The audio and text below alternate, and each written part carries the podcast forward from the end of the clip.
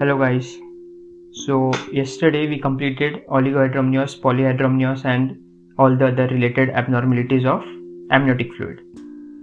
So today we are going to talk about fetus and its development. So let's start. Uh, do you know the difference between gestational age and fertilization age? Fertilizational age. Like so whenever we say that this female is 20 weeks pregnant or 36 weeks pregnant where are we actually counting from? We are counting from LMP, the first day of the last menstrual period. Okay, but in embryology, when we say that uh, implantation starts at day 6 and is completed by day 10, so here day 6 and day 10 are counted from which day? They are not counted from LMP, they are counted from the day of the fertilization. Okay, so most of the time in embryology, we uh, use fertilization fertilization uh, point as a starting point and in OBS we use LMP as a starting point okay most of the times. Now uh, we divide the as you all know that we divide the pregnancy into three trimesters first second and third. So first trimester is from first to 14 weeks. Second is from 14 to 28 weeks. And third trimester is 28 weeks onwards. Okay 28 to 40 weeks is the third trimester.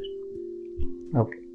Now in these different trimesters we have different criteria to determine how is uh, what is the fetal age on the usg anyway uh, we can determine the fetal age by lmp but in case the mother does not remember exact lmp or you know she's doubtful about lmp we can always uh, find the fetal age with usg so the earlier we do the USG, the better results we'll get or more accurate we will be in determining the fetal age.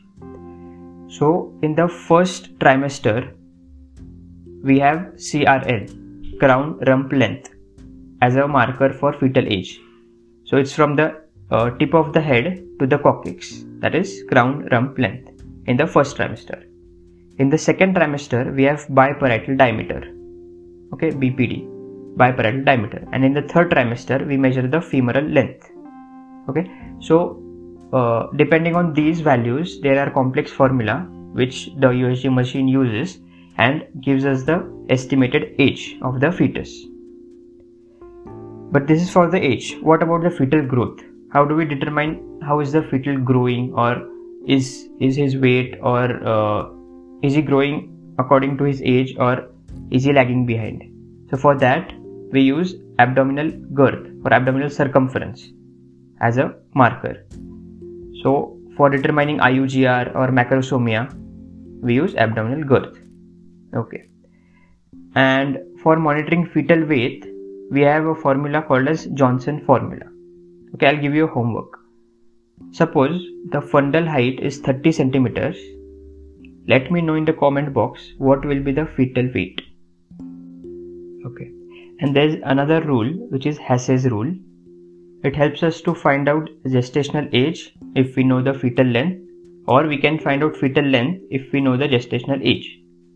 So if the female is less than 5 months pregnant, like roughly we know that she is less than 5 months pregnant, then the formula is root of fetal length gives us gestational age in months. So from the USG we find out that the length of the fetus is around 25 centimeters or 20 centimeters.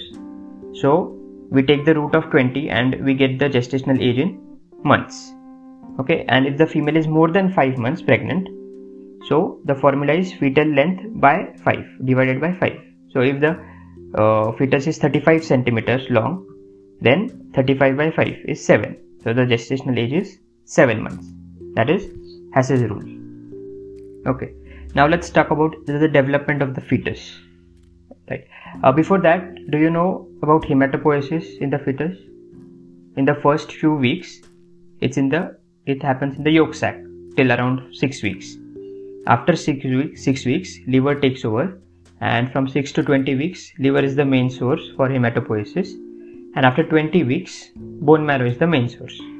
Okay.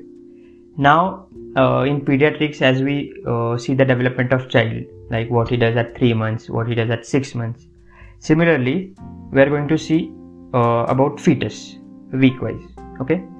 So at fifth week and mind you this weeks what we are talking about is from the lmp not from the day of fertilization okay? So in the fifth week the uh, heart of the fetus beats for the first time in the fifth week okay? Now in the seventh week this may be slightly uh, more boring or rectifying but bear with me so now we saw about fifth week. So in seventh week the fetus starts his movement for the first time. It's perceived later by the mother but the movement starts at seventh week. And also if the fetus is a male child male male fetus then there will be de- development of testis by seventh week.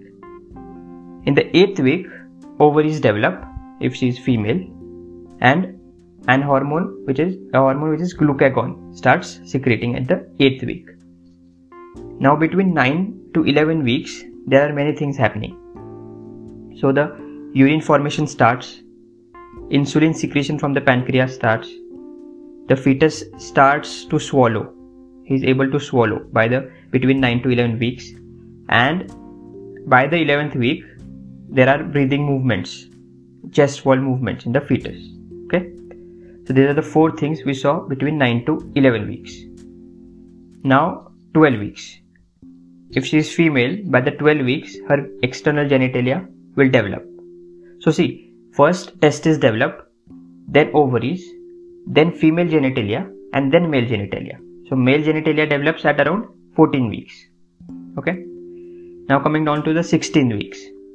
At 16 week uh, the meconium production starts by the fetus by the liver of the fetus.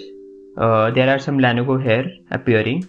And 16 week is the time where the mother perceives the movement of the fetus. Okay? 16 between 16 to 18 weeks the female the mother starts to perceive that the fetus is moving which is in the second trimester start, uh, initial period of the second trimester. Now in the 20th week there is surfactant production but it's uh, but it is only inside the lungs. It is by the type 2 pneumocytes. By the 28 weeks we we can find this surfactant in the amniotic fluid. But in the lungs it is produced by the production starts by 20 weeks. Okay? At 24 weeks there is keratinization of the skin. That's why after 24 weeks the skin cannot play any role in absorption or secretion of amniotic fluid because there is keratinization by 24 weeks. And uh, as I said at 28 to 28 weeks we can detect surfactant in the amniotic fluid. Okay. Now let's talk about this was about the development of the fetus. The, uh, try to relate this uh, with other systems. When you are reading other topic try to relate this development so that you will remember. Now let's talk about alpha fetoprotein okay alpha fetoprotein is a protein which is secreted in the fetus mainly by the liver of the fetus. But we don't know exa- what exactly is the function of alpha fetoprotein apart from that apart uh, from uh, its function being to carry certain ions or certain substances in the fetus we don't know what the exact role of alpha fetoprotein is. But we can make use of alpha fetoprotein to diagnose certain congenital anomalies in the fetus. Okay, uh, the fetus produces this alpha fetoprotein. It comes into the amniotic fluid and eventually it also comes into the maternal serum. So we can measure the level of alpha fetoprotein and we can detect any congenital anomalies. For example, if the fetus has neural tube defects like anencephaly or any other type of neural tube defects, any abdominal wall defects, omphalocele, and, and uh, sinus. So in these three conditions, alpha fetoprotein increases. Whenever we measure this alpha fetoprotein in the maternal serum, it increases. Why does it increase? The theory behind this is that uh, in all these three conditions, neural tube defect, abdominal wall defects, uh, and pilonidal sinus, there is some opening in the fetus. So this alpha fetoprotein leaks out from here like in the abdominal wall defect there is defect in the abdominal abdominal wall so this alpha fetoprotein leaks out there is increased amount of alpha fetoprotein in the in the amniotic fluid and also in the maternal serum so whenever there is opening or whenever there is a defect there is high alpha fetoprotein. And in other cases, like if there is abortion, the fetus is aborted, he cannot produce alpha fetoprotein. So there is decreased level of alpha fetoprotein. Other conditions are trisomy, trisomy 21 mostly, Down syndrome. So in Down syndrome, the uh, yolk sac and the liver is smaller, so the production of alpha fetoprotein is also less. Okay, so these are the conditions where alpha fetoprotein is increased and decreased. Okay, so I think that's all for today. I know there was a mugging part in between the development of the fetus, but keep revising it, you'll eventually uh, learn it. So that's it. Bye. See you in the next podcast. Till then, keep studying and enjoy.